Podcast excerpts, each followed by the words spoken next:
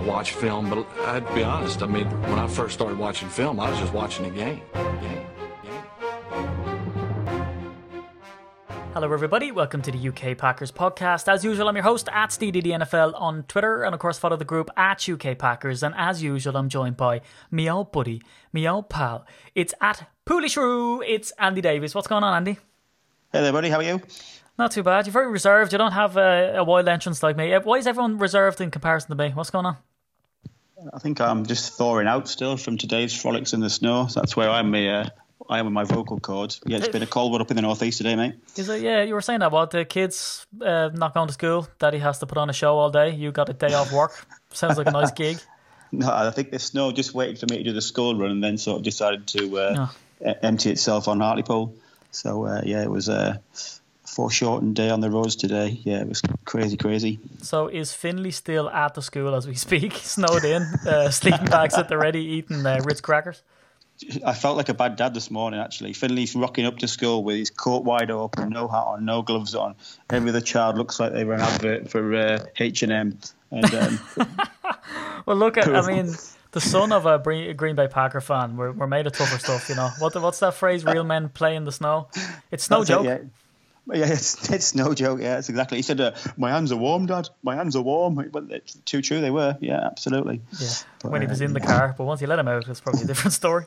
the poor child. That's it. Child protection services are knocking on your door tomorrow. Yeah, yeah, there will be. Yeah. Well, I think well, last night he played football and it was about minus two. I think, even though it was inside, it was minus two, uh, and I was sort of running up and down the sideline just to try and keep warm while I was watching him. It's uh, yeah, it's been a cold few days. There you go. He looked like the uh, active dad, the sports dad. Look at him running up and down the sideline with such passion. You're like, yeah, he's trying to stay warm. You know, we're getting old. What can we say? Yeah, it's good.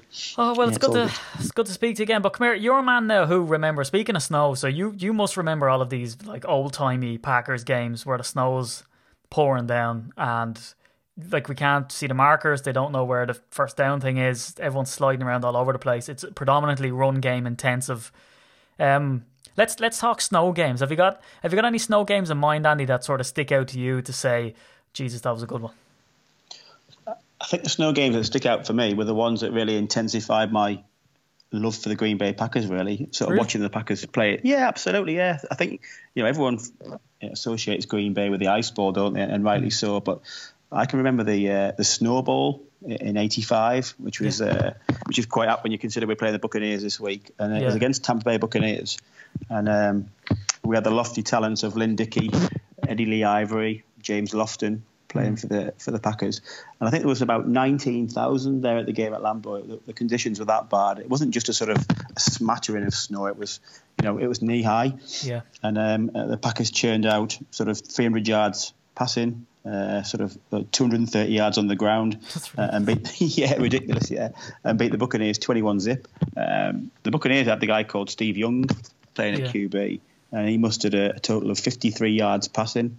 I think he spent more time on the ground under Alphonso Carreker, who uh, rocked up four sacks. And um, I can remember buying the VHS video of this game. I was that enamoured by it. Yeah, it was it was quality. And um, yeah, I think if you if you sort of troll through YouTube, you can find a few pictures, a few sort of uh, videos of it. My, my, first picture of me as a as a young whippersnapper uh, in my Green Bay Packers number 33 Jessie Clark uh, jersey was in the snow in my back garden. So I always used to think, yeah, that's uh, that's the way the Packers play in the snow, and that's probably my my highlight game. Probably that and the um, Seattle Wildcard game from uh, 2012, where Ryan Grant ran for about sort of 200 yards, and, and the Packers, you know, shellackled the uh, Seattle Seahawks 42-20. Um, but yes, certainly the snowball um, for me in '85 was a, a, real good memory. How about yourself? Yeah, no, looking back, because that, that's the thing. An awful lot of the best ones are actually well before uh, my time back in the '80s. So just reading some of the stats of these games, Jesus, I mean, Green Bay finishing in that game you were talking about with Steve Young against the Bucks, which again, from doing the research this week, is quite topical. 512 yards. Uh, like Steve Young only, only held to 53, and as you said, he was sacked six times. And I think you were saying that who was it that got the got five? It was sacks a guy called uh, it was it was a guy called Alphonso Carreker. So we we spent a quite high draft pick on him. Um, and, and, he sort of didn't really pan out, but he had flashes of brilliance. And on that game mm. there, he sort of, uh, I think he racked up four sacks. He was That's defensive end. Yeah, yeah, absolutely.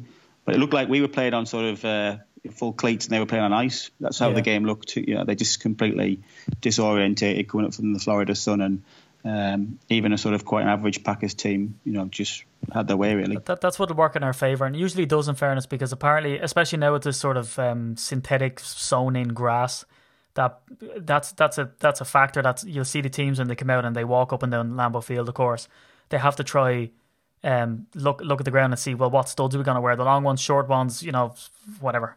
Um and it definitely was a factor back in the day as well. 512 total yards. Um Eddie Lee Ivery 109 yards and 13 carries.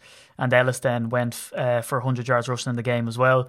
Um which is mad. The head coach Forrest Gregg I mean you know he, he doesn't get a doesn't get some good press but they they certainly performed um on that day. And as you said there was only nearly 20,000 fans and to say that you know the Packers have been sold out since the '60s, um, you know we can see that weather definitely has a factor, and that, that's what we were sort of saying to people who talk about the UK Packers tours, and they keep saying to us. Um, you know, I'll definitely go on a cold game. I want to experience it when the beer lines freeze. Well, you know, as a Paddy and a, and a bunch of Tommies going over to a place where there's no beer available, it's not going to go down too well. I mean, that that's called wars in the past. Um, so that doesn't float my boat. Uh, what about you, Andy? Like, would you want to witness one of these games in person, or are you happy enough to sit behind your uh, nice, warm, cozy fire TV and uh, watch the games? Well, I did it, didn't I? I went out in '96 uh, and I watched the Detroit game, which was the back end of Yeah. November, uh, right at the tip of December, I think it was. Uh, it was minus 18 game time.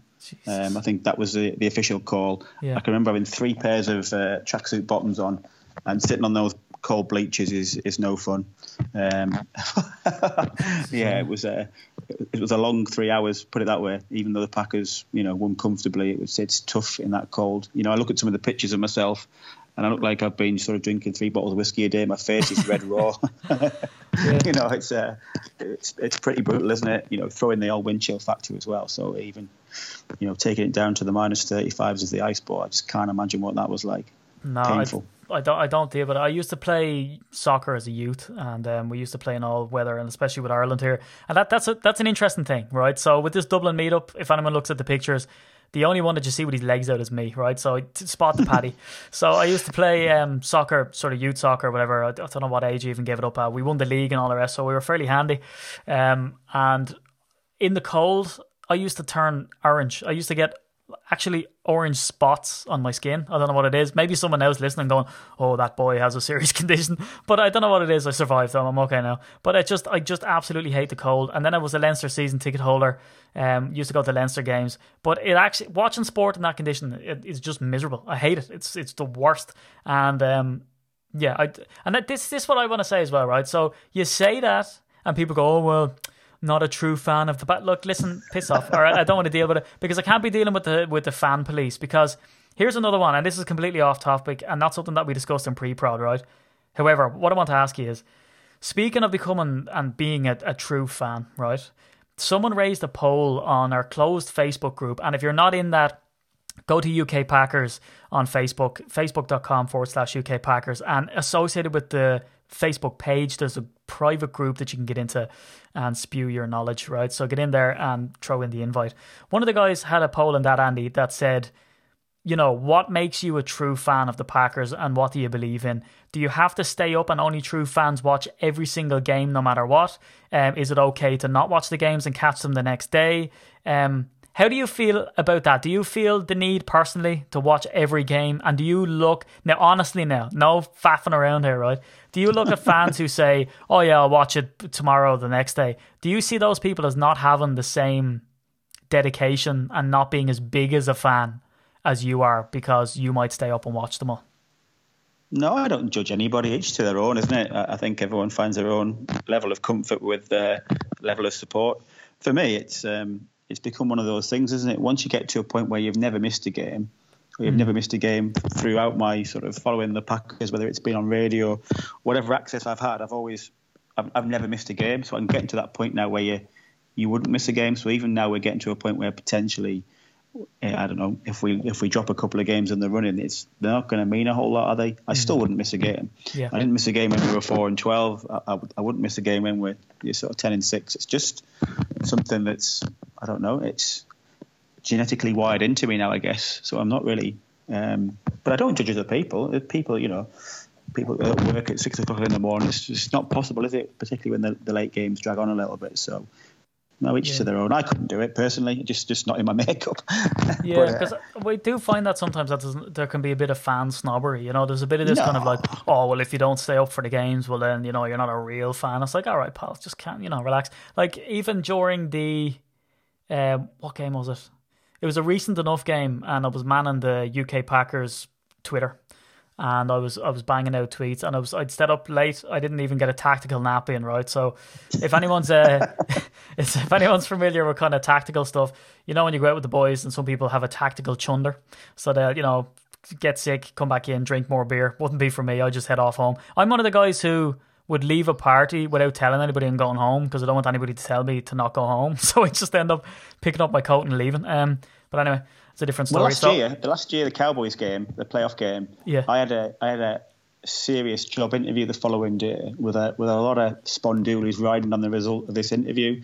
And it wasn't just an interview; it was a full day assessment centre. So it wasn't just sort of you know your half an hour chit chat. Yeah, yeah. It was a, a full day of structured sort of structured questions, assessment centres, etc., etc. yeah. And I can remember watching the Cowboys game till till the wee hours and thinking this is probably not the best preparation that I could have had.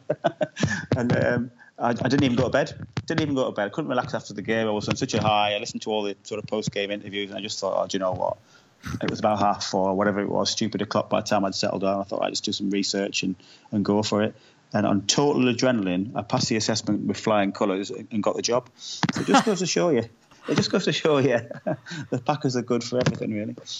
There you go. Uh, it'll give you the, you know, give you the ire and motivation. So look at you being the pun king, right? Because we've seen you whip off a few more. Uh, people have to count how many snow jokes we can get into this podcast because uh, we've got we've got a few. You know what I mean? Um, yeah, this podcast is snow joke. But anyway, Andy, speaking of uh, jokes and uh, the the best proprietor for all jokes are clowns, and it's about time you brought it back. It's clown of the week.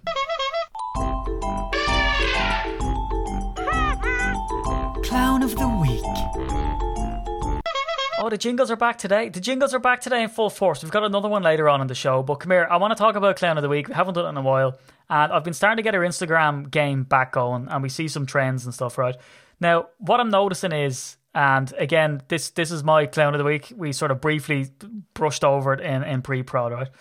Um, to show you the model sort of boyfriend husband I am, um, it's Joan's birthday today. So, you know, I'm trying to brush over stuff, get it done, get the editing done, and then, you know, at least go to bed for at least four. So, the clown that I've seen, and I'm just sick of it, is millennial trolls on Instagram. The the comment like so we put up a picture and it's Aaron Rodgers and it says um you know Aaron Rodgers the only player to ever be in the running for an MVP who by not playing. So it was kind of it's something that we spoke about in the last podcast Andy.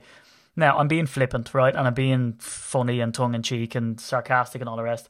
But an awful lot of these millennials on Instagram don't get it, right? I don't actually think they're going to give him the MVP. All I'm saying is, is how valuable is Aaron Rodgers? Because since he went down, they've only won one game, and that was against the Bears, so it probably doesn't count. So you know that that's my point, and that I put in the sort of blurb, the comment to say, you know, since Aaron Rodgers went down, it shows how valuable he is to the Packers. Uh, the Packers went from being Super Bowl favourites, and I wanted to say to being in the bargain basement in the NFC North, but then I was like, mm, can't go that far because they're not that bad yet.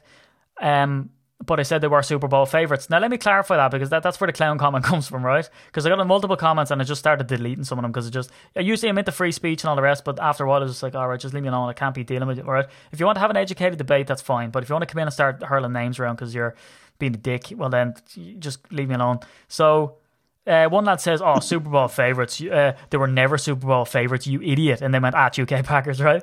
And that's what I kind of took offense by. I'm like, "All right, Pat, calm down." First off, the Packers were second favorites to win the Super Bowl. Uh, the first being the Patriots at the start of the season before any games were played. Okay. And then thereafter, when the Patriots started to sort of slump because their defense was crap and the Packers looked like they were on a run with Aaron Rodgers, um, the Packers went up and they were the number one Super Bowl favorites.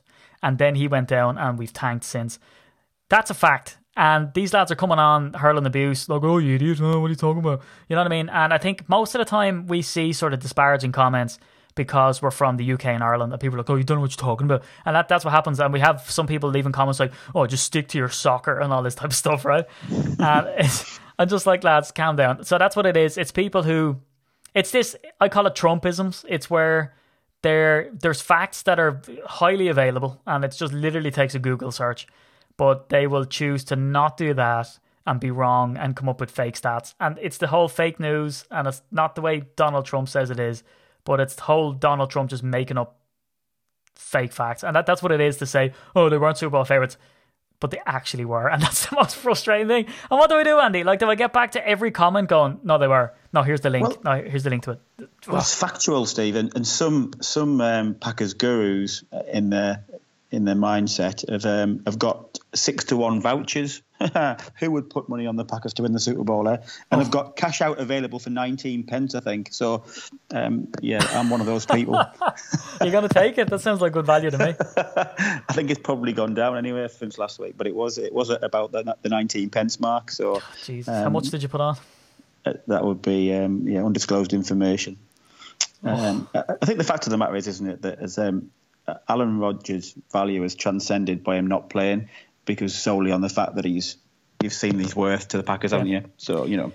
Um, and, and to your other point, it's Joni's birthday. It's St Andrew's Day, and I'm sacrificing my time as well. So I think the uh, clown of the week is well warranted. But faced some hefty competition this week, I think. But hold on, are we clown of the week? are we actually clown of the week for being sitting here doing this while fan hours? Anyway, you, you've taken offence to my clown of the week you, the minute I said it to you, you were like, Steve, there's multiple things that have happened this week, and that does not top it. Please explain. So uh, Ben McAdoo, one of the McCarthy tree of coaches, was, was my number one favourite for that, simply for the fact that he made his quarterback cry. But so I think Eli started it with his poor play. Can I just say you, he started it? Yeah, but you, can you imagine if Mike McCarthy come out with, you know, Brett's going to start, but Aaron's healthy, but we're going to start with Brett and you we sort of rolled to the locker room camera, and Larry McCarren's there with his camera shoved up Aaron Rodgers' nose, and he, and he started blubbering.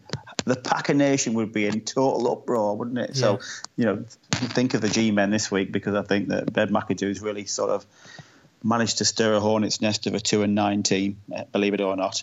And then the third contender for me was the uh, the mass brawl over at um, Oakland this week with the uh, Aqib Talib and uh, our friend Michael Crabtree. Yeah, that and, that uh, footage is being replayed on Comedy Central. That stuff was gold. That absolutely hilarious. The fact that he got his second chain, the fact that Talib got Crabtree's second chain in two years, is actually yeah. that should be a stat now. Like sacks was introduced back in whenever years seventies eighties. Gold chain yeah. robbery should be a stat, and Talib is number one on Pro Football Focus on gold chain robbery. Absolutely, that's the sort of thing that if both players were selected, would make the Pro Bowl interesting. You know, get get them two guys along, get Josh Norman and get Odell Beckham back from his injury, and um, throw them in the mix, and then you've got an interesting Pro Bowl. Yeah, and what they could do is, is just make instead of a football to make the Pro Bowl interesting, just make them all wear gold chains, and that interception is class when you get a gold chain, and you just have to avoid it. You know, sort of like yeah, it's a, it's a whole new version of flag, isn't it? You didn't think of that one, did you? When you were yeah, and I tell you, as prime time, that should have came across my mind. Do you know what I mean? I should have been thinking, right, lads, we don't have flags. We have twenty four karat gold chains. Absolutely. Once you break them, they're gone. So anyway, look, that's clown of the week. I think clown of the weeks are any of these millennials who come at me, bro. And uh, yours is probably rightly so, Ben McAdoo. I don't know how I left it off, but I kind of thinking not Packers related, and also. Like, let's face it, right? Eli has never been the sort of trailblazer. He's literally just been Tom Brady's boogeyman. If he can make go on a hot streak and potentially the Packers as well, but if he can go on a hot streak and uh, you know, blaze through the wild card, get to the Super Bowl. And if he's against Tom Brady, he is Tom Brady's kryptonite. But his play has gone down. So, real quick then, Andy, I mean, how do you feel about it? Eli Manning, should he call it a day at this stage? Is it a bad way for him to go out? Are his days numbered anyway? I can't get the, the vision of his bottom lip trembling out of my head, to be honest. All his play for the last 10 years has just sort of gone to the back of my head. All I can see is his bottom lip trembling. yeah. Do you know he used to be the Packers' nemesis for a couple of years, didn't he? Yeah. It was a, a real pain in the backside. So um, you know maybe his karma's kicking in from a, from a Packers perspective. Uh, um, Uh, and was never really a Ben McAdoo fan when he was at, at Green Bay. So, uh, and he's yet to prove himself as a coach in New York. So I think he's probably on a short leash himself, to be honest. And maybe this is just one throw of the dice uh, to see where he can go. Yeah, I mean, I wouldn't be putting all my uh, you know eggs into the Geno Smith basket to be honest, because that sounds like scrambled egg to me. But um, yeah, look, it's damaged his whatever legacy Eli had. But I don't know, He's always compared to his brother, who, in fairness, um, was fantastic, and of course, uh, Indianapolis, that stadium is the house that Peyton built. We all know that. Um, but Eli, there's always this debate: does he make the Hall of Fame? And people are like, well, he has two rings, and he should, but you look at this kind of legacy and you look at the tools he's had in Odell Beckham, right? And as much as I hate that guy, he does grade out as like the top wide receiver every year. His yards are ridiculous. Um, and I just what taints him for me is this sort of gimmicky one-handed catch crap that Max McGee was doing back in the day. So it, it just doesn't phase me. It's kind of schoolyard stuff. But with a weapon like him, you would expect Eli to do an awful lot better. Um, now I know Odell Beckham Jr.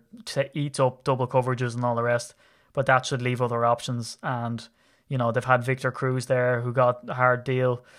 I don't know. Um, look, he's got weapons, doesn't he? He's had weapons. Yes, yeah. uh, there's no, and he's lost them this year, but he's definitely on the downhill side of his career. That's for certain. Um, I'm Yeah. just surprised at, at at the position that they're in that they've made that decision right now. And he's talking about sort of wanting to know what's on his roster, but I don't buy that for one minute. So No. yeah, be, be an interesting side show. All, all I was really bothered about is I've got Evan Engram in my fantasy team, and I need the win this year, this week to uh, secure a playoff berth. So that's how I was uh, automatically, directly uh, impacted. Jesus, purely selfish reasons. Poor Eli's pouring his heart out to reporters, and you're only thinking of your old fantasy team. Disgraceful. It's, it's poor, isn't it? It's poor. But yeah, it's all, it's all downhill for me.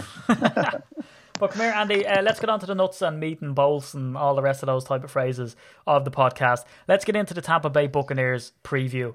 Now, dangerously so, this is a game, along with the Browns game, that people have pitted us to win. So, now, it's been a mixed bag, right? Win against the Bears, don't score anything against the Ravens, make a valiant effort against the Steelers, uh, lose out by potentially poor coaching decisions and time management, um, and naivety on the on the case of Jamaal Williams who steps out to stop the clock, and all of those things. Going for the 57 yard field goal, which has flabbergasted some people on Twitter, but it's a good thing that the Packers aren't coached by people on Twitter and they're coached by Mike McCarthy, who by the stats and of course by his own admission is one of the top coaches in the NFL. So looking at this game, Andy, Tampa Bay, how do you see this game stack up? And is this a gimme or are we getting into dangerous territory thinking that, you know, similar to Man City versus, you know, whatever that those bottom teams are in the in the league, is that it's gonna be a walkover?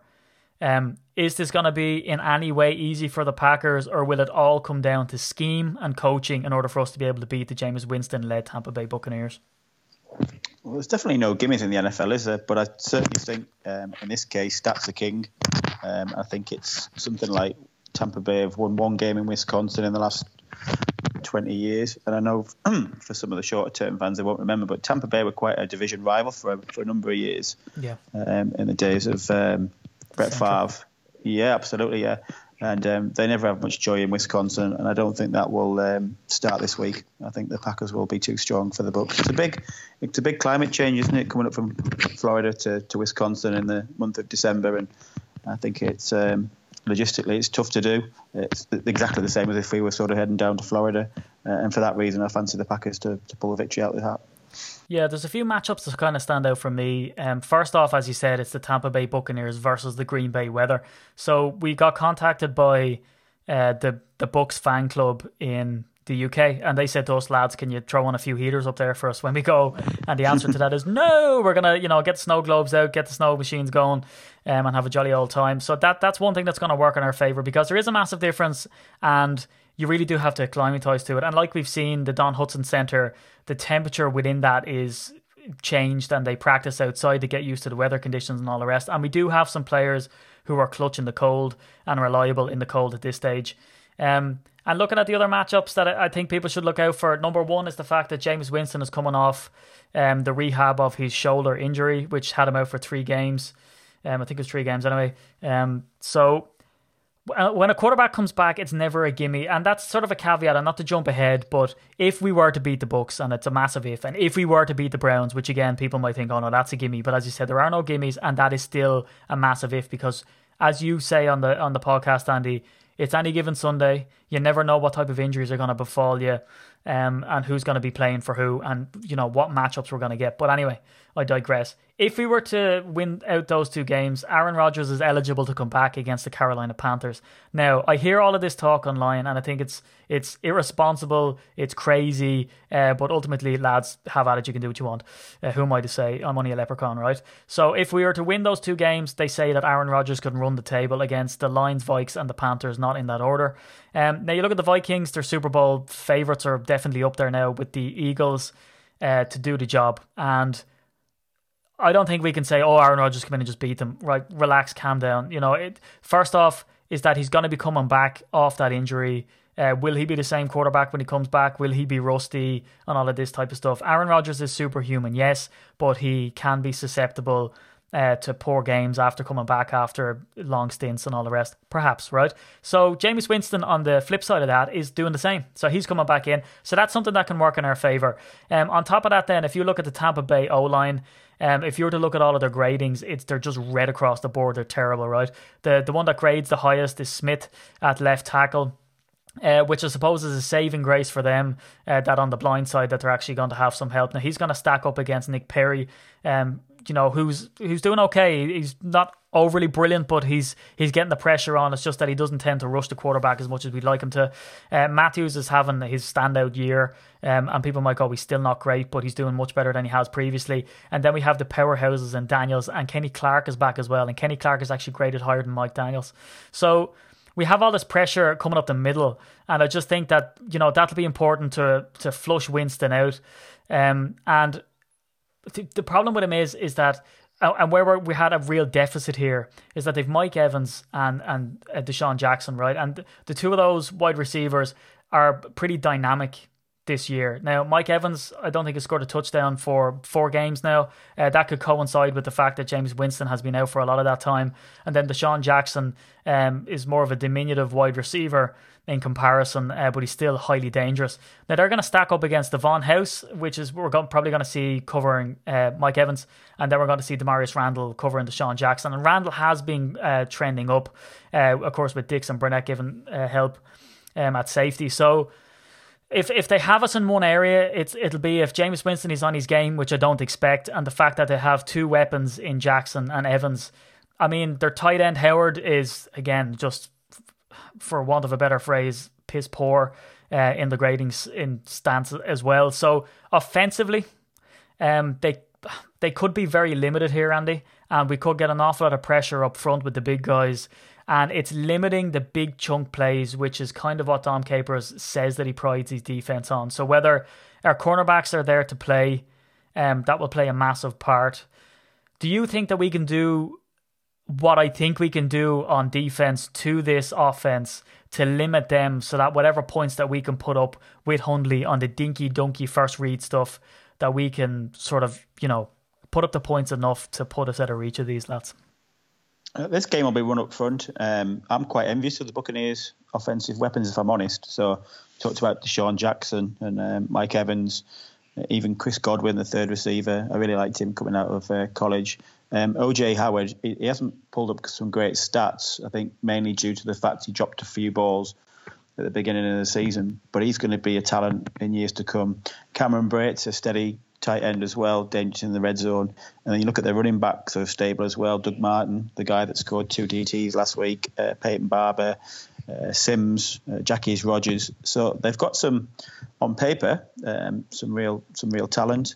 Um, the problem's been that um, is a time that the QB's been allowed to to find the passes and also the, to create the running lane. So I think the game will be won and lost up front if we can stick to the stout run defense that we've displayed over the majority of the season, but also create a little bit more pressure this week. I think that we'll be okay. But uh, don't underestimate the guys on the perimeter for the Buccaneers. They are some seriously talented people. Um, you know, OJ Howard's quite an athlete at tight end. He's quite a mismatch for for most linebackers and, and sort of pretty much most safeties. So we need to watch out for him. um, particularly in the two tight end set with Cameron Brate. Yeah, and we've seen Blake Martinez play like a demon, so hopefully he'll be able to shore up, um, you know, that at, at linebacker. And also Jake Ryan had his best game of the season last week. So Martinez just continues to get better and better, doesn't he? He's yeah. a he's a really impressive specimen at the minute. Absolutely. Yeah, and I, I mean that that sort of improvement has been game on game, and it's also been season on season. Of course, a small sample size, but I mean he's fantastic. And looking at the opposite side of the ball, I mean the the Buccaneers have a severe lack of talent on defense as well. Now, arguably, what it's going to come down to, it's going to come down to Gerald McCoy getting that pressure up front and how many, you know, players he's going to eat up. Uh, he'll be going up against Jahri Evans and Spriggs, and they have a linebacker David who's just he's elite. He's absolutely elite. yeah. Very good. He's, yeah, he's one of the uh, definitely top three, I think, in the league. Outside of that, Andy, I mean, I don't think they're going to pose us too many problems. Uh, Ward, their uh, strong safety, uh, can be fairly tidy. Um, Alexander as well in the middle can be can be quite good. But when we look at their cornerbacks and Evans, their their free safety, I mean, you know, they've really struggled. And against Davante Adams and against the likes of Nelson and Cobb in the slot, we could be doing well. But it's it's the it's the linebacker David and it's uh, Gerald McCoy who, if anybody's watched the the Hard Knock series, the fact that he's so much mileage under the belt and that his footwork is so fantastic is going to give our O line uh, serious problems on the day. But look, with some with some chunky stuff, with some little sort of uh, screens, uh, Jamaal Williams hopefully is on his game again. Do you expect our running backs to have much purchase? Because I mean, David's a run stopping specialist for the Bucks. Um, how do you see this game going? because that that's the part that kind of worries me. And to be honest, is that if we're going to have to depend on the run as kind of a safety valve, like we have seen it uh, go for us, do you think we'll have that luxury against the Bucks? I think it'll be some tough sledging, um, but I think the return of Aaron Jones will be a, will be a real asset for us, won't it? So I think mm. that we get the sort of um, the combination of Jones and, and Williams running in tandem. I think that's going to be the way forward um, and plough ahead that way uh, over the course of the game. Let's hopefully wear them down, and I think that's where the the conditions will play into our favour. I think if we can avoid mistakes, that's the key thing for me. Um, yeah. We don't we don't beat ourselves. Um, we do it we do it simple, and if it means that we need to punt, then we then we punt it away. We just don't lose a field position battle, uh, and we just steady away. I think something I was thinking around 24-10. That would be my score prediction. I think we yeah. just need to avoid the mistakes. We can't have a repeat the the Baltimore game, and let's take it one game at a time. Yeah, because I think we've seen, uh, particularly against uh, Pittsburgh, that if you bring a poor defense against the Packers, we can get some stuff done. But we do depend on the first read being good uh, busted coverage. And if the busted coverage and the first read happens like it did with Randall Cobb, we're happy days. Because if you look at that touchdown, uh, Brett Hundley's following Cobb the whole time. Uh, Davante Adams did some stellar footwork um, on his. So we need all of these things to come together um, and the O line to hold up, which I think it will. So we're dealing with a, a pretty poor defense from the Bucks with a few standout players that could cause hassle. Um, but hopefully we get some purchases against them. I'm predicting a win in this one as well. Um, and I think we've learned lessons and the players have learned lessons in time management and maybe McCarthy has learned you know, if it comes up to a 57 yard field goal, just play the field position all the time. Don't be trying to go to notch up the points to put it out of reach effectively and get the points where you can he obviously showed more th- more I was going to say more thrust in Mason, but that's a that's a whole subject for a different podcast.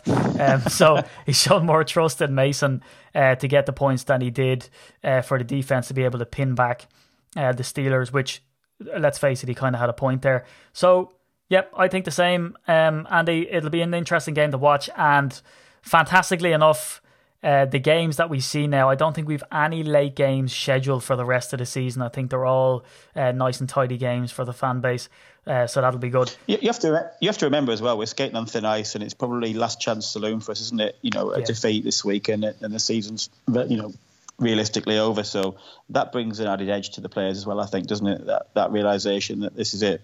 You know.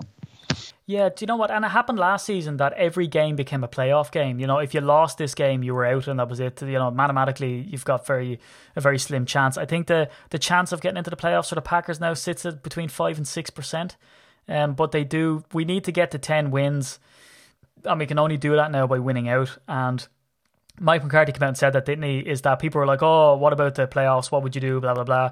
And he said, we can't even think about that. We need to get to 10 wins and then see what happens. If we don't get to 10 wins, um, you know, but then there's not even conversation to be had. So every game, as you say, Andy, is a make or break game. If we lose any game, I think we can sort of kiss the season goodbye. So if we lose against the Bucks, I don't. I and again, this is me. Like I do not expect to see Aaron Rodgers, and I know you might disagree, or some people might disagree. They might go, no, no, they'll still play him. I don't think they'll play him. I think they'll say we've invested in Hundley. We want Aaron Rodgers to sit out and and all of that. And I don't know how the fan base are going to take to that. I don't know whether they're going to, they're going to see that as surrendering the rest of the season. I know you'd said on a previous podcast that you think he's going to make his way back for the Vikings games just to stick it to them. Um, I but- think he demands he plays. I think he demands he plays, and he'll he'll he'll elevate his leadership legend even further. I think he demands his play. But does Would that be- put it- would that be him putting himself over the future of the franchise to a degree? Now, I'm not, I don't mean to get too dramatic with it, but if we had a chance, if he's in there, the likelihood is, is that we're going to win. I don't know about against the Vikings because you know they've, they're a ridiculous team this season. Now the wheels will fall off in the first playoff game, but anyway, um, that's my prediction. You heard it here first. But like, if he demands to play and wins and changes their draft position, Will they let him do that? Will they let him demand it? Is that right for him to demand that? Or Yeah, is it defeatist to think that, oh, well, let's just lose an extra couple of games. I don't trust in the Packers. Because, again, that said, Andy, like, I'm not saying that we're going to lose if you have Brett Hundley there. I'm not saying that the coaches won't try to win. But there surely is, a, is some type of dynamic that goes on in the background that even we aren't privy to as to how this will all play out if they lose against the Bucks. The only way he doesn't play is if it's there's a physical possibility that he does further damage, isn't there? And and from a broken collarbone, I'm not a doctor nor an expert, but certainly from the the previous experience we had a couple of years ago, um, where he was held out of games, and they're not going to take that chance with him. So if he's if he's fit and he wants to play, then I don't see the issue. I don't care whether we're we're out of the playoff contention or not. I I don't know about for you or for anybody else, but for me that that Vikings game is massive, regardless of playoff implications. I really hope we're in a position where we're we're nine and six and a win gets you in, because it would be you know that would be interesting stuff over the over the seasonal period. But I just want to beat the Vikings really, um, Yeah. and um, our best chance sits with A Rod at number at QB. And the thing is, from from speaking to the players on the podcast, they always say that the divisional games are the biggest ones. So I think from uh, you know a competitor point of view, they do want to play and they do want to win, and they're not going to want to lose and go, oh well, let's just write it off. From a pride perspective, they're not going to do it. For a history books record perspective, they're not going to want to do it. And I suppose as well, you know, the Packers, particularly as a draft and develop team, they trust in their draft process. So I believe that they probably think that even if they're two, three spots away from where they thought they would be had they lost all the games, that they're still going to get good value in a player that they want. And I think you sort of had that perspective as well, right? Is that just because you pick in the first round at a certain position has absolutely zero guarantee that that player is going to go on and do great things in the NFL.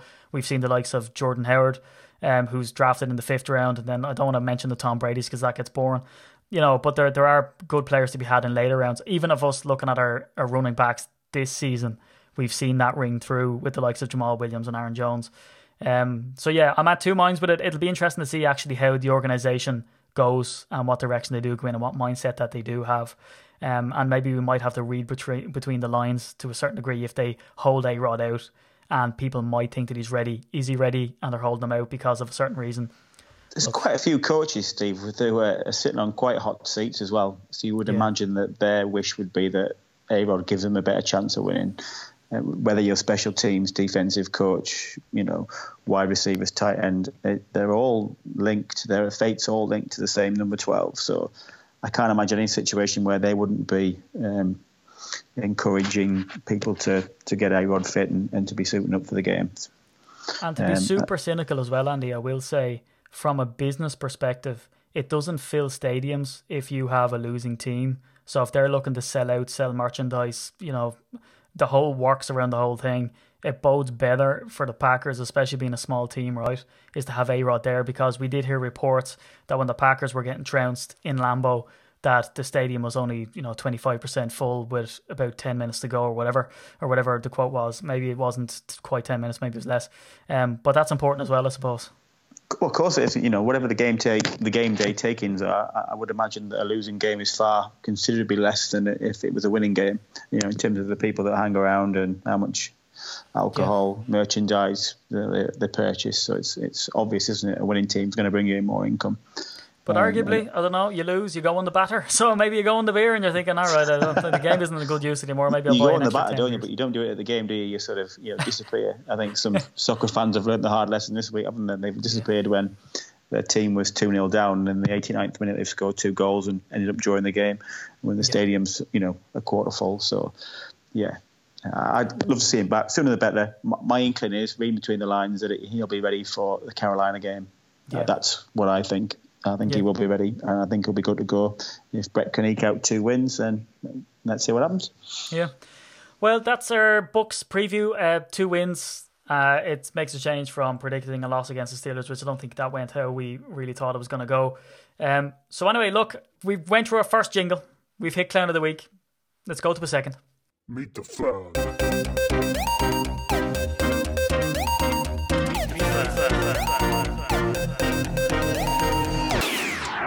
The fan. Oh my god, brilliant. It's good to hear that music again. We haven't had that for a while. We were scrambling a bit, Andy, after Ryan went and decided to take a sledgehammer to his house.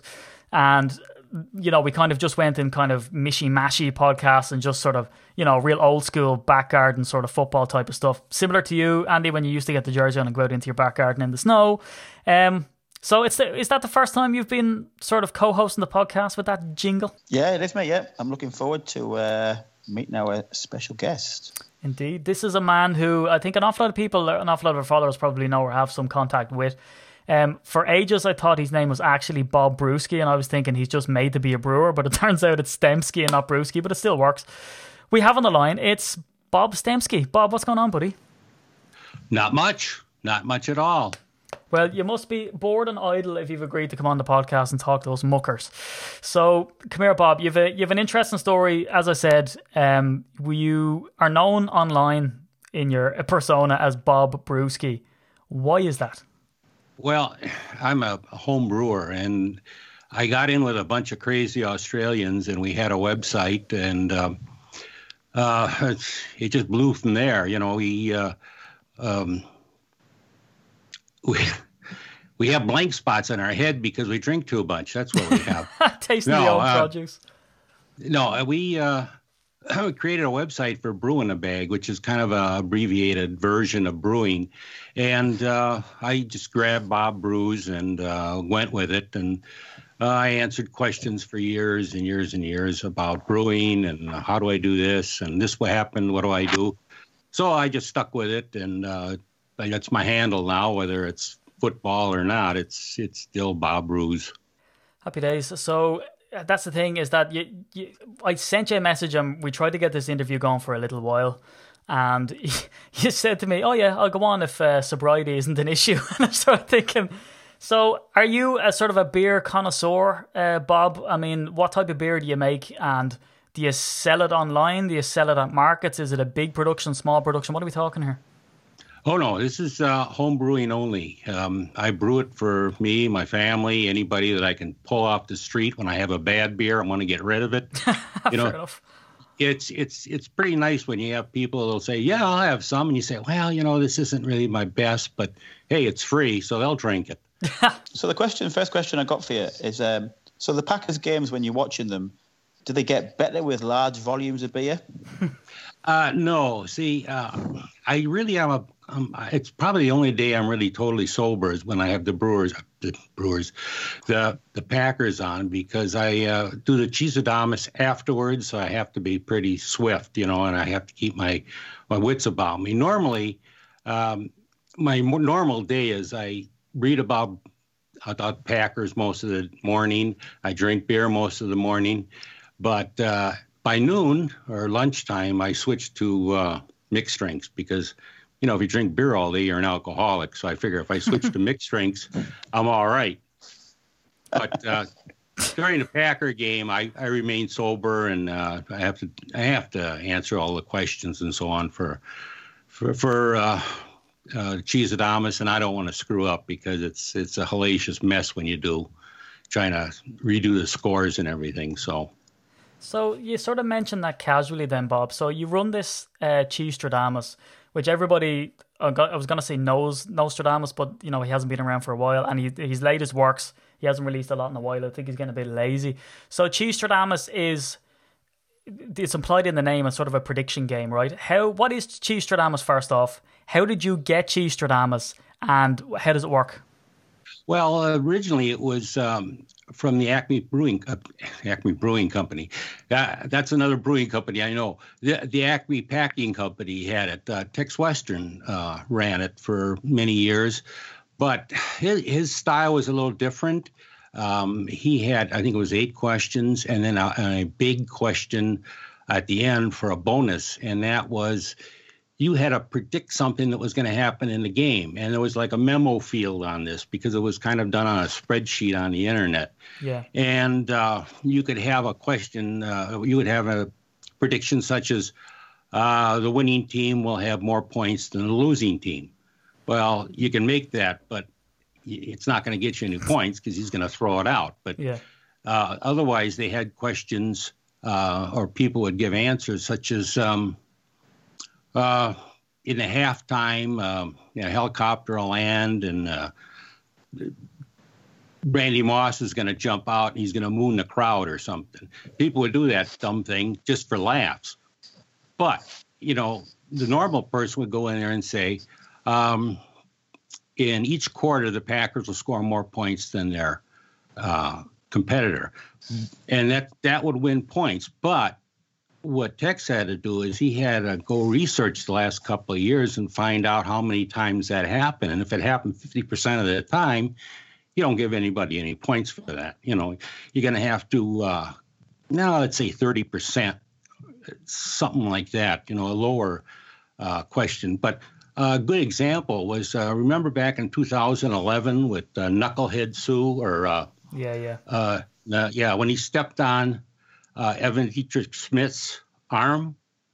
One of the guys picked as as his memo or whatever a bonus question. He says in the second half, Knucklehead Suh will get ejected from the game. Really?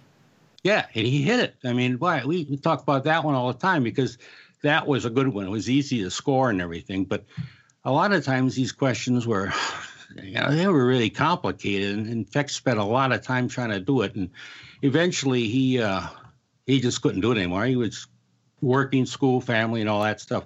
So he dropped it. And when I found out he dropped it at the last minute, uh, he gave me uh, uh permission to to take it over. So.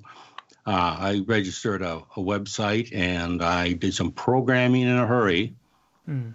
and I got it to where it would work, and it worked pretty satisfactorily, but I had to do a lot of things behind the behind the scenes.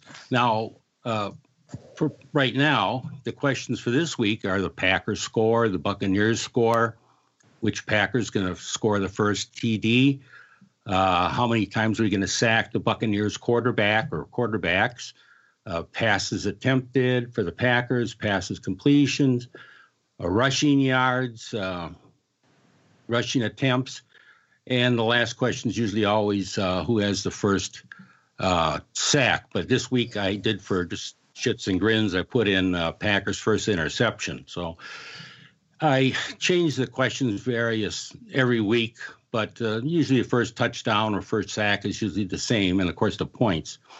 And um, for people that don't, you know, know that much about football, I have in when you sign into it to have the average of everybody that's picked in front of you.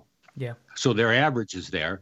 And also, I have hints such as, um, well, you know, some team I just scored in the first five games, they scored a lot of points. And in the last four, they didn't.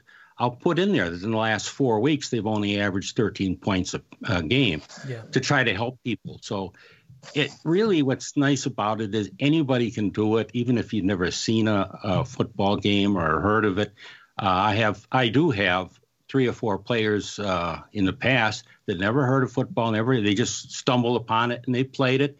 And actually, uh, I had, a, I think one of them won. Actually, one of the I have four four contests a year. Uh, or, excuse me, four contests, yeah, a year. And it's uh, first half, second half. Uh, the uh, postseason and then actually all of them together. So everybody, no matter where you start, you can you can you can uh, begin to play and get a chance to win. So it's uh, it's out there, cheestradamus.com. It's it's nice, and actually one of the reasons I like this is that I was afraid to get into fantasy football because I know I was a nut on data, and uh, I'd start mining data on players, and I would get consumed by it. So when I saw this, I thought this is something I can do that I can play and have a good time and not be obsessed. Well, now I'm obsessed. I got two or three teams, and and I spend half the morning looking up injured players and who's going to play against who. But the thing is, for Cheestradamus, if you've got children, grandchildren, they can all play against dad and grandpa, and that's what's it's kind of neat for me. Is is most of my grandkids are on here. I've got son-in-laws, uh, people from all over the world, and uh, they they actually have an an equal chance of winning because you know the people like you you guys know as much about the Packers or more than I do, and yet um, uh, there's enough luck in there that it kind of I wouldn't say cancels it out, but you can feel proud that you know that uh, this team is weak in uh, covering wide receivers, and then next and, and we're real great. We have great wide receivers. You know that they're, they're we're going to score more, so we're, you might put a higher uh, points on that. But you know, kids they don't know any better. Um, they put it something in, and they might just outrank you. You know, so Yeah.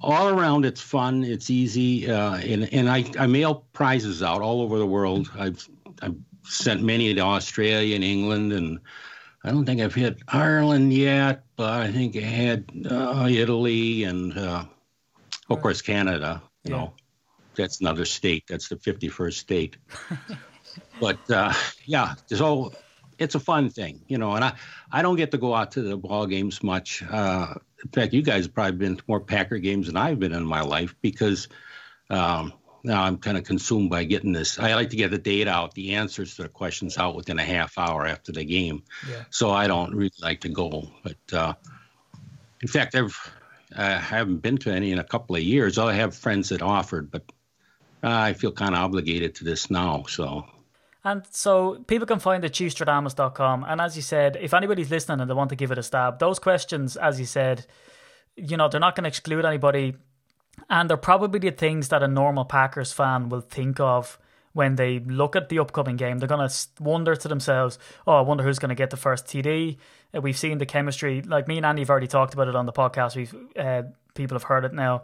Um, you know, about his chemistry that he's built up with Davante Adams and how he did in the last couple of games with him. So, I mean, it's stuff that's probably at the forefront. So it doesn't seem too complex then, uh, Bob. So, what's the process we're in now? You're into the second half of the season, obviously. Um, so can people join who are listening now? Cheestradamus.com. Um, it doesn't obviously cost anything. Uh, and can they join in and still hope to win the second half of your season, or do they have to wait now till the postseason? Oh, you can jump in at any time. You know, it, you there there there's enough time to to build up points. You know, there's enough people that just forget to put it in. You know, and they say, "Oh, I, I listen, I was gonna pick this guy. I was gonna put that guy. Can you kind of retrospectively put it?" No, no, it don't work. You missed it, and that's just the way it is. And and to be honest, I, I haven't missed it yet because I consumed by it. But uh, enough people. Uh, uh, have lax been lax, and you can catch up to them real quick. Plus the fact that you still have the uh, the postseason. So whether the Packers are in there or not, what I generally do is, well, what I always do is is whatever two teams are going to be in there. Uh, there's just simple questions like maybe w- which team will score first, and then I'll look up all the data about running and passing and all that, and I'll have the questions in there the same. So we play a fully 21 games, you know. Oh, and uh, I think earlier you asked me about uh, how I got into the Packers and everything. Yeah. Well, actually, uh, Curly Lambeau was still the coach when I was a kid. Really? Uh, Yeah, he started the team in 1919, and uh, he was coaching all the way up to 1949 before he left to go to the Cardinals, the Chicago Cardinals at the time. And uh, yeah, I've been a, f- a fan since. Well, I mean, I don't really remember much about him. In fact, I remember more when he died than when he uh, in '65 than uh, when when I was a kid because uh, most of the time I was stuck with Gene Ronzani and uh, Scooter McLean and Lisle Blackbourn, and that was a horrible time. It was uh, Short lived, though. Short lived. Andy, there you go. Look at that. There, there's a guy who is Wow. a Packers fan longer than you. Can you believe it? Yeah, fascinating, fascinating listen. And do you know what? Brilliant, absolutely brilliant for a data nut like myself. Um, any interaction that can improve the game experience is just brilliant. I know my six-year-old boy Finley would love this. I absolutely love it. He's just getting into the sort of prediction game now, and he's he loves all that sort of stuff. And he'll be, uh, yeah, he'll be knocking at my door to play this game. Brilliant, absolutely brilliant. Yeah, and and uh, like I said, I in fact last year's overall winner for the whole year was my granddaughter out in Iowa. so you know, and uh, I don't really do that well because I. I, I change my question or my answers about 40 times a week. I said, you know what? I think I maybe, I think maybe this guy is going to score first or that guy is going to score first and so on. So, but yeah, well, I'm consumed by Packers, and, and the only Packer I actually ever met and talked to was Ray Nitschke. Wow. I- What a Packer. I've- oh yeah, I it was funny that I was it was uh, coming up in St. Patty's Day, and uh, I was at this new store that sold CDs, and I'm looking for all these bar songs for Irish bar songs and so on, and uh, I look up and there's Ray Nitschke. He's kind of got a suit on. He's standing in the middle of the place, and nobody's with him. And I realized he was there because it was a, the store was just opening. He was doing one of these, you know, public relation thing. So I walked over to him and I got to talk to him for 20 minutes before I realized, oh, wait a minute, I'm supposed to be at work. So I had to drop everything and go back to work. But uh, that was the most fun I ever had with uh, any of the Packers. Uh, I, I met, you know, like Paul Hornung and that, but that was all in standing in line getting a book signed. And, you know, you don't get much interaction there outside of, oh, I really like you playing. Oh, thank you very much. You know, that's it's hard, it. it's hard to know what to say. I find Bob when because I know I've had a couple of them on the podcast now, like Mason Crosby, Mike Daniels, and it's it's hard. Like LeRoy Butler from back in the day, uh, Gilbert Brown. So it's it's easy to know what to say in sort of an interview format, but I wouldn't know what to say to a player. Well, I don't know if Gift to the Gab probably would, but it's it's difficult to go up and strike up a conversation with a guy who you feel that you know well. What what did you talk to Ray for twenty minutes for? And what was he like as a person? Was he was he affable? Was he friendly? Was he chatting away to you? Because a beast on the field. Well, and what was- you know? Did he stick his fingers in your face mask, Bob? No, I know he was uh, pretty amiable, I'll tell you. And, and actually, I think he was pretty bored, and he was happy to talk to somebody because uh, for some reason, uh, people just didn't realize who he was. I didn't see anything in the paper or in the news or anything. He was just standing there, you know. So we talked. I, I asked him about when he got bonked on the head by that light fixture. You know, it hit him in the helmet, and uh, he talked about that a little bit. And then I talked, I asked him about uh, some of the guys and what was it like with Coach Lombardi. I mean, geez, these are the same questions that billions of people have asked him. Yeah. But you know, he was just very affable. It was very easy to talk to, and uh, like I said, I think he was he was pretty bored. but uh, yeah, it was great. It was great. Uh, I I don't think I've well, to be honest, he was dead in six months. So you guys better watch out about next March or so. I wish Andy he would have told us about his curse before actually talking to the guy. Like. Well, Yeah. Talking about Ray Nitschke, though, he was a he was a terrific player and guy, and um, I used to subscribe to Packer Report. Uh, being in the UK, the, the American football coverage was not great, but um, I sent a letter to Packer Report saying, you know, thanking them for their publication and how you know useful it was for a UK Packer fan at the time. And he sent me a personalised sort of uh, reply, uh, signed at the bottom. Whether his secretary's done it, I don't know. But do you know, I just think you know someone takes a special time out to do that sort of thing is a is a top man in my opinion. Oh, absolutely. And what did he say to you, Andy? What what? And did you ask for a Packer player to get back, or did he did it literally come out of the blue? No, I mean initially it was just to try and get some sort of merchandise really. So that's how I got my um, first Jessie Clark shirt was through that, and then the interaction was just about thanks very much. You know, appreciate your publication because I used to deliver it by airmail. Yeah. and they used to be really good. I used to get it within inside the week, so sort of uh, that was quite difficult at the time. So they play the game on the Sunday by sort of Friday. I'd have the publication in, in my front door, you know. So um, I just sort of said, you know, I was only a kid, just saying thanks very much for your help, thanks for the publication, brilliant job, love reading it, look forward to it. I mean, I did. I used to wait for the yellow envelope to arrive, and it was absolutely fantastic. And he just got a reply, it's just a, sort of one page. I've still got it upstairs. Uh, along with sort of hundreds and hundreds of copies of Packer Report. Oh man, you'll, you'll have to frame that. But look, Bob, um, we honestly could have you on, and we we hopefully will have you on again if you'll agree to come on again because there's so much. I think we've only scratched the surface. You're an incredibly interesting guy, but I want to know how did you come across UK Packers, and how do you see us as an American Packer fanatic? Well, I see you all as equals. Do you guys know as much or more than we do. I I really tickled pink that uh, the Packers have made it that far. Uh, actually, I when I first uh, came across you, I stumbled across a lot of things in my life, mostly the floor and the rug in the house. But um, I, I, stumbled across, uh, I think it was on uh, it was on uh, Twitter. Yeah. I think I saw something and I looked on it. I thought, wow, they got Packer fans all the way over there. Well, that's really neat. I was very proud because we got such a small little town, you know, and uh, I, I, worked there quite a bit. I had an office in Green Bay for many years. And, uh, I, you know, I like the town. It's just a small uh, blue collar workers and everything. But uh, yeah, that's how I found you. and, and I you, found you, you guys re- very intelligent. you don't regret the day or uh, block us instantly, no?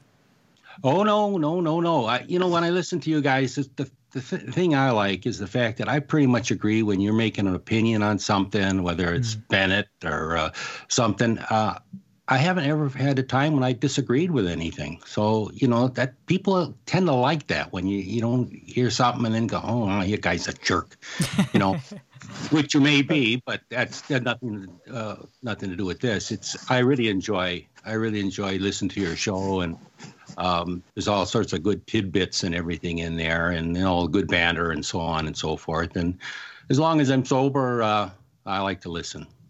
Well, Bob, it was great to have you on, and I think to finish the really, uh, this has been a fantastic um, chat. Let's say, do you want to give the people out there what your UK Packers membership number is? My number is 97. So that's Kenny Clark, I believe. And just like Kenny, you're a heavyweight in the Packers game. Uh, we see you all over the place, all over social media. Um, if people are interested in that game again, they can go to Cheestradamus.com. Um, myself and Andy are definitely going to sign up for that. And uh, by, by all intents and purposes, Finley, Andy's son, seems to be uh, knocking down the door to get his dad to sign him up as well. So, Bob, it's great to talk to you, buddy. Yeah, anytime, guys, anytime. What a dude. Uh, Cheestradamus.com. Sounds interesting, Andy. Are you going to jump on? Yeah, cool. Yeah, can't wait. Yeah, buzzing for that. Yeah, he was a top man, wasn't he? So, yeah. really good idea. Um, it makes it a bit more fun, doesn't it? Any given Sunday. So once my fantasy teams are well and truly beaten, then I can link into Ch- Cheestradamus. it's it's mad though, isn't it? I mean, the amount of time that Bob puts into the website. Geez, I almost feel bad about playing because you know he has to sit there and, and do everybody's points and stuff. But it, he obviously he's devoted his life to it. He seems to really enjoy it. Um, Oh, absolutely, yeah. I really like the idea of that last question, though, where you predict something a bit off the wall, and the, the more off the wall it is, the, the more points you get. Yeah. Yeah, absolutely. Yeah, really Tim, good fun. Do you know what though? That's dangerous. That's like you know when these lads bet on the first goal scorer being the goalkeeper because the odds yeah, are a yeah. thousand to one or a million to one or something. And you're kind of thinking, oh, but imagine the amount of money I can get back and go. Yeah, yeah, yeah. it's high odds because it's not going to happen. I mean, that's that's that's not a that's not ten quid well spent. That's ten quid just you know pissed down the drain. It, it gets a bit uh, colluded then, doesn't it? What about the guy with the mince pie? Wasn't it the goalkeeper who oh, was uh, on the funny? He, he obviously put a little sneaky bet on himself having a pork pie on the sidelines, and uh, he got sacked the week after. Yeah, but I mean, how specific? I mean, it goes to show how silly the dude was. If you're going to bet that you're going to eat a pork pie, he's going to eat 74% of a pork pie in the sidelines. Trust me. and then all of a sudden, you know, he goes into the bookies with a dodgy mustache on and a hat. That's going to get you done. That's that's Bruce Grobbelaar stupid. You know what I mean? Yeah, it is. It is absolutely. That's a You do wonder sometimes. You, you, you do wonder sometimes when you're watching the game, don't you? You do wonder. Yeah, yeah. Well, it can be easy done. But anyway, look, um, that's that's the sort of I don't know, that, that kind of wraps up the podcast. So we got an awful lot of people contacted us very excited about the 1919 shop. So what we're doing at the moment is we're we're gathering our wish list together and it's it's just a grueling process to get all of the merch that we can um, and get it all priced up and, and all the rest. But that is coming. It probably won't come before Christmas because there's an awful lot behind it, but it definitely is super exciting. People are really happy with that. And we were going to raffle off the Aaron Rodgers and Brett Favre items, but we're thinking that you know people really want to get their hands on these, and is it right to raffle them off? So that's still undecided, but we could potentially be putting them in the shop as well. Now, obviously, um, they're going to be pricier items, so we're thinking about that. We're thinking about putting those in the shop. Let us know what you think. Would you like to see them in the shop for an opportunity for you to buy, or would you like to see kind of a monster um, raffle done? Now the raffle tickets are going to have to be about ten quid, I'd say, to to cover the cost of the actual item itself because it's extremely pricey. So would you pay for a raffle ticket? That's a tenner, or would you want to pay for the item? How are you on that, Andy? Would you do you covet signed items, or is that not your thing? I think I'd be uh, leaning towards the raffle crew. Yeah, absolutely, yeah. yeah. Um, throw enough snowballs at it, you might hit one. That's it. Ten quid get you get you an old chance to because that's the thing we've had that before where we've had uh, lads who've bought ten tickets to a raffle and they don't win, and then we've had lads buy ten tickets to a raffle and they come out you know twice. So you can definitely add to your merch room, but we hope to be the only outlet in the UK, Ireland, Europe to be able to sort of bring over an awful lot of merch and give you the opportunity to buy them at non ridiculous prices. Um, so, you know, you can see a David Bakhtiari jersey on sportsmemorabilia.com, which is really the go to place. And they're asking for, you know, $260, $270 for it or pounds. And then you've got to import it and pay customs. And then you've got to pay the VAT. And then you've got to pay the postage on top of all of that. So it's crazy. So we're trying to go about getting a a really affordable way for all of the Packer fans um, in Europe to get good signed merch for, for non extortionate prices, you know. But anyway, so Super Bowl tickets, I think there's only 19 left, and we've had a good few questions of people asking can they bring uh, non-Packer friends, and yes, you can. It's open to everybody now, so anybody can buy a ticket. You don't have to be a Packers fan. Uh, we've had some Bengals fans, some Titans fans, unfortunately some Bears fans. Um, that's all in good fun. Uh, they can come along as well. That's absolutely no problem. There's no hostility on the night. It's everyone just getting together because it's us and the Kansas City Chiefs in the one room. So you don't have to be a Packers fan. You don't have to be a Chiefs fan. And if you want some good banter, it's self-contained. It's only going to be us who've bought a ticket in the room. There's going to be nobody else. Um, so there's only 19 tickets left total for that. So you can get the ticket for the Super Bowl party for 25 blips, and then you can get the room for 35 pounds uh, based on two people sharing because it's a twin room. That's 60 quid all in for everything. So there's the hotel, the spa, there's a unlimited American style buffet food, so you can go up and help yourself. Um, and there will be raffles and stuff like that and entertainment on the night. We'll have music in the build up. We might be having some comedians there. Uh, there'll be a DJ build up, and then we're going to have the Super Bowl as well. So come along, it's going to be a great night. Um, uh, that's pretty much all there is to say on that. So look, it's been a great podcast, Andy. Um, so from myself at Steedy the NFL on Twitter, give me a follow. Follow the group at UK Packers. Follow us on Instagram, Facebook. Get into that closed Facebook group as well. And from my old buddy, my old pal, it's at Pooley Shrew. Give him a follow. It's Andy Davies. It's goodbye till after the Bucs game. Take care, Steve. Thanks, mate. Bye.